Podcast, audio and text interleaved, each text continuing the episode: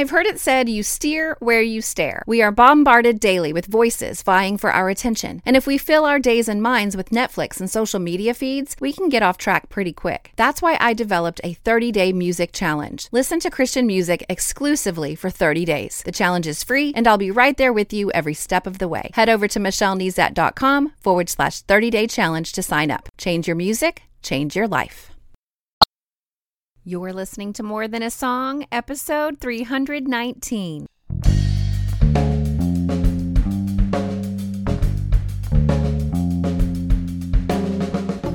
Welcome to this episode of More Than a Song. My name is Michelle Nezat, and this is the podcast dedicated to helping you discover the truth of Scripture hidden in today's popular Christian music. My goal is to teach you to connect portions of God's Word with the songs you're singing along with on the radio, to help you meditate on truths that will transform your way of thinking and ultimately your life. When you take anything to extremes, truth is distorted. When I look at historical Christianity, for example, in the day and age when religious services weren't even in a language understood by the common man, and religious leaders acted as a proxy, and the sacred text wasn't readily available to everyone, I can see how God would seem holy but distant. And I contrast that with concert style music for worship, torn jeans and baseball caps on stage I can see how God seems personal and accessible, but leaning toward a complete lack of reverence. And I'm not standing in a specific position of either extreme as much as I want to have a life. I want to live my life um, in a way that displays reverence for God and reflects that He is accessible and that we can have an intimate relationship with Him.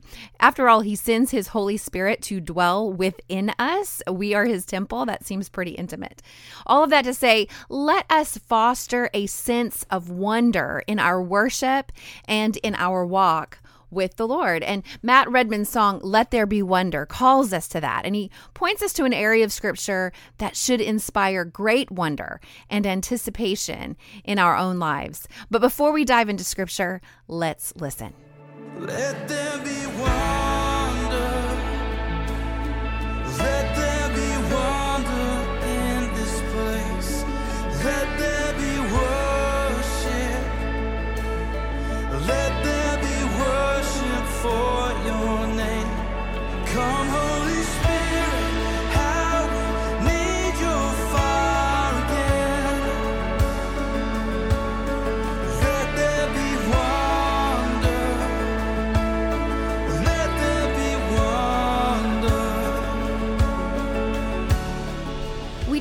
In the chorus, but in the first verse of this song, Matt sings, Let this place be an upper room where your people learn to wait. Let this house become holy ground where your children watch and pray.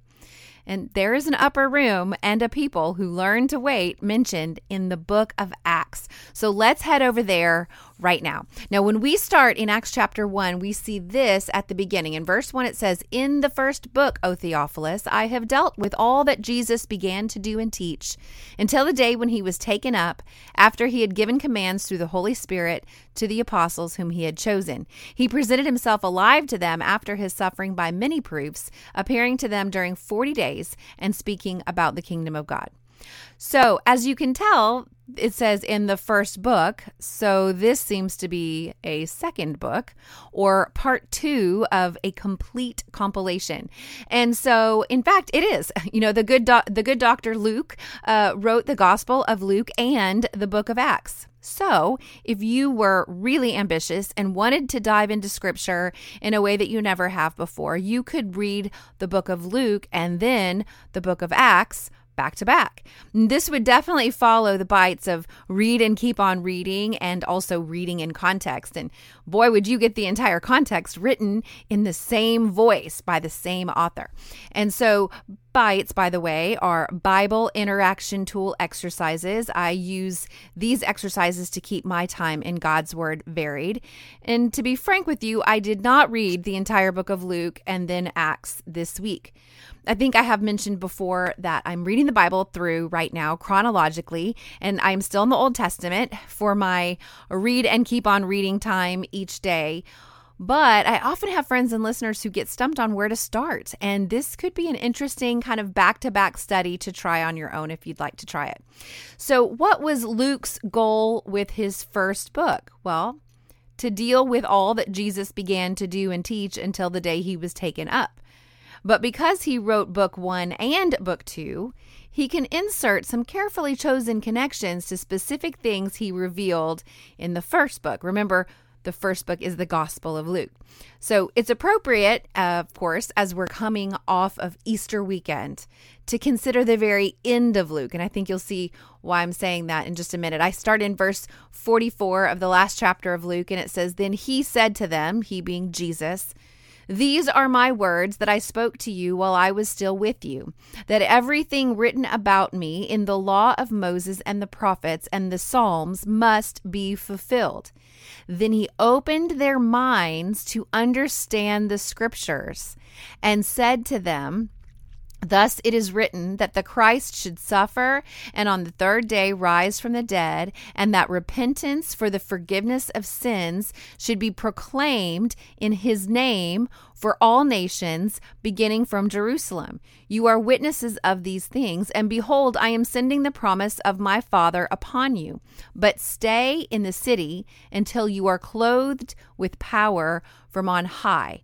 And then in verse 50 it says, uh, And then he led them out as far as Bethany, and lifting up his hands, he blessed them. While he blessed them, he parted from them and was carried up into heaven. And they worshiped him and returned to Jerusalem with great joy and were continually in the temple blessing God. So, what were Jesus's instructions right here at the end of Luke? Stay in the city until you are clothed with power from on high. So, this is the stage that is set at the end of book one, and also where Luke picks up at the beginning of book two.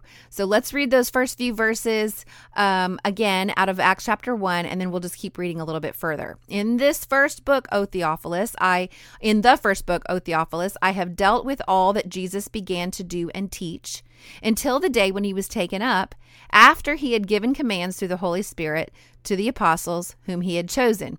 He presented himself alive to them after his suffering by many proofs, appearing to them during 40 days and speaking about the kingdom of God. And then let's move on to verse 4. And while staying with them, he ordered them not to depart from Jerusalem, but to wait for the promise of the Father, which he said, quote, You heard from me, for John baptized with water, but you will be baptized with the Holy Spirit not many days from now. Okay, so here's the word our song uses wait. And Jesus instructed his followers to wait for the promise um, from the Father. If you take the bite of following the cross reference, you may end up in Luke chapter 3, where it says in verse 16, John, being John the Baptist, answered them all, saying, I baptize you with water, but he who is mightier than I is coming, the strap of whose sandals I am not worthy to untie. He will baptize you with the Holy Spirit and fire.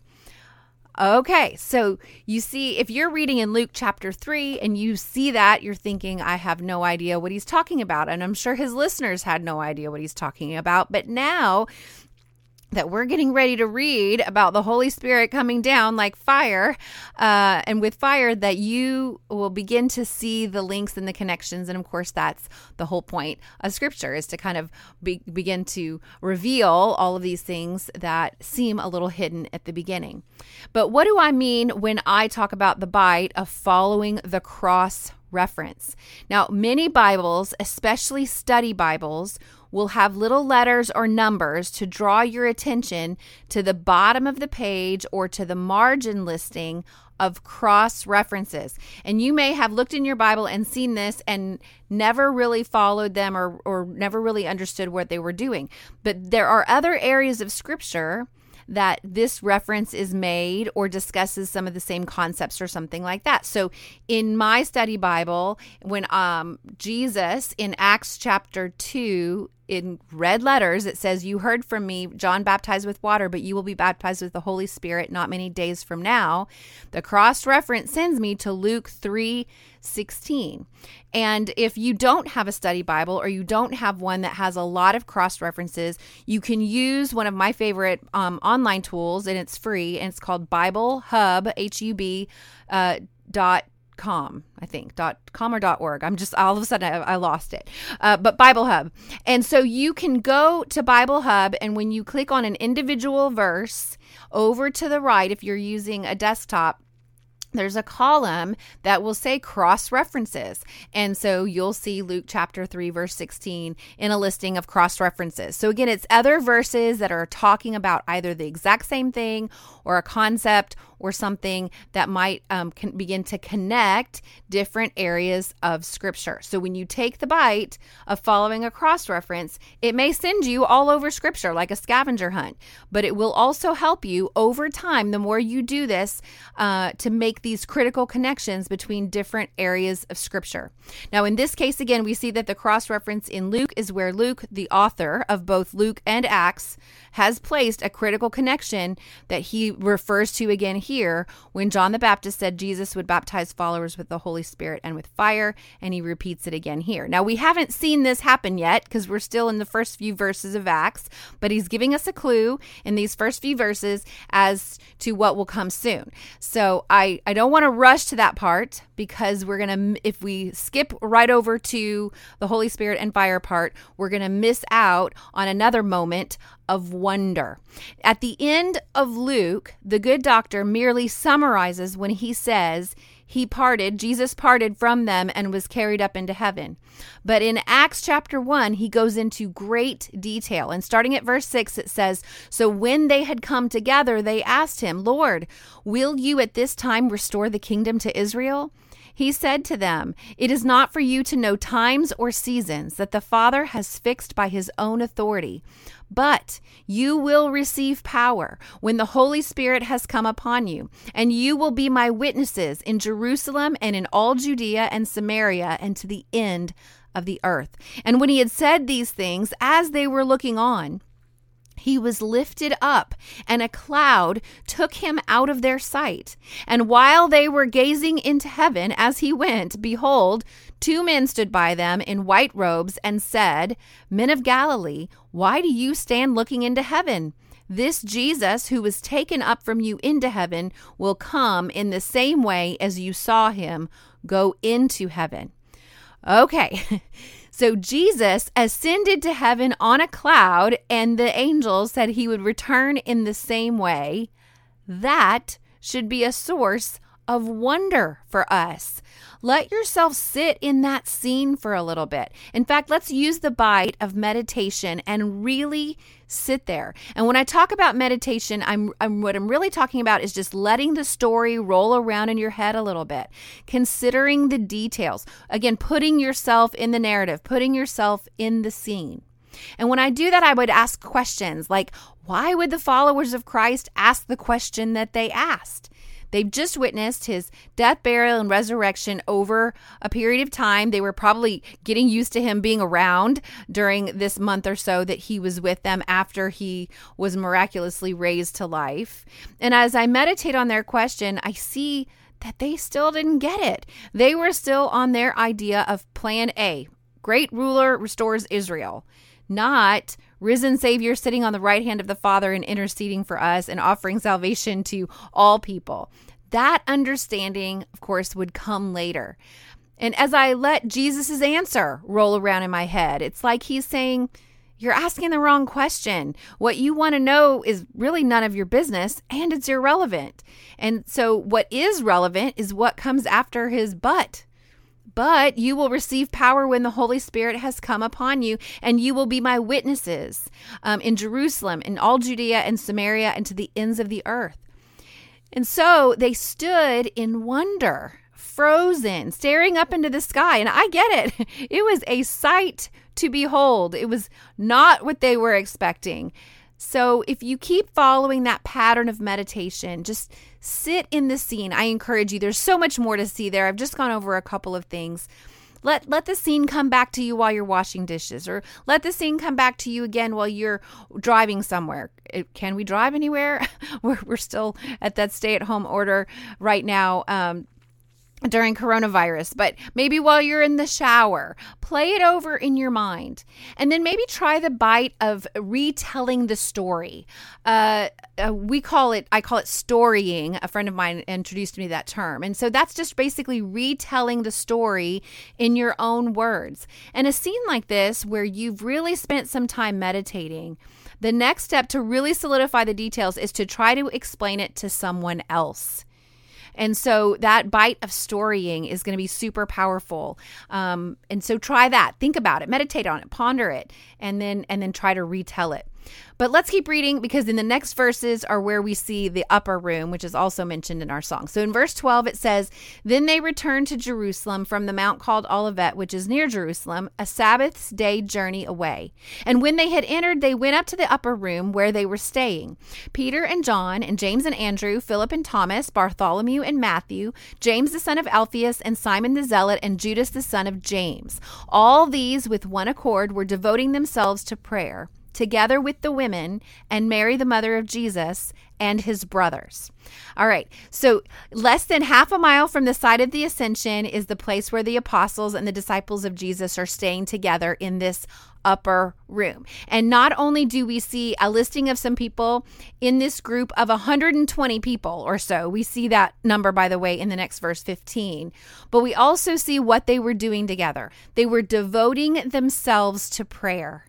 And this is also reflected in the lyrics of our song. When Matt Redman sings, Let this house become holy ground where your children watch and pray. I bring this up because that is the power of linking your study time of scripture to a song.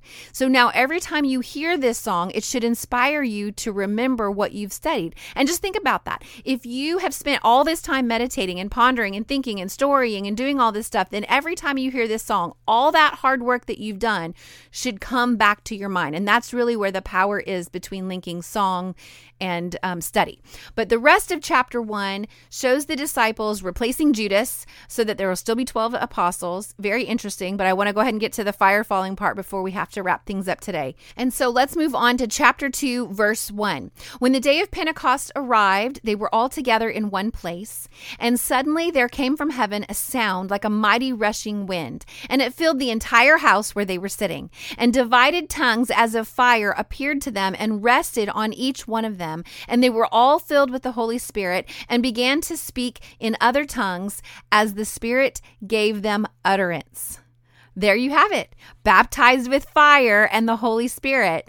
I did a little research for us, by the way, um, because I, you know, my, my very first question on the day of when the day of Pentecost arrived, and it's a capital P as if it's a day that I'm supposed to know what that means. And so I used one of my favorite outside resources. That's another bite, by the way, using outside resources. But I, the here's the only caveat that I have for you: only use outside resources after you've studied for yourself first. I want you to think about these things and the text and see what you can see before you see what somebody, what God showed somebody else else, right? God has things that He wants to show you. He wants to help you make your own connections. And then, of course, outside resources help us do that um, and teach us how to do that in new ways. So I went to gotquestions.org and I looked up what is the day of Pentecost, and this is what I discovered. Pentecost is significant in both the Old and New Testaments interesting.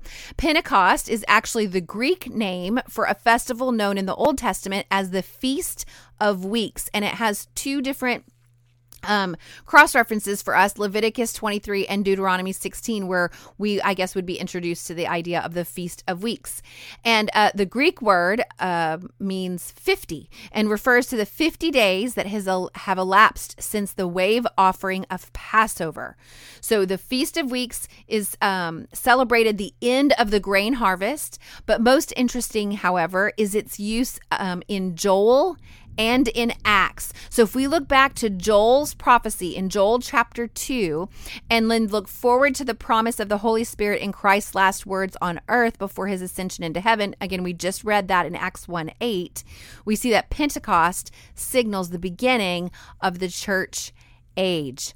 Wow, that's fascinating. So, this outside resource gives me a little bit more information that I couldn't have necessarily understood on my own without some um, extra help. So, 50 days since the wave offering of Passover, and some fun cross references for you to go explore in Joel chapter 2.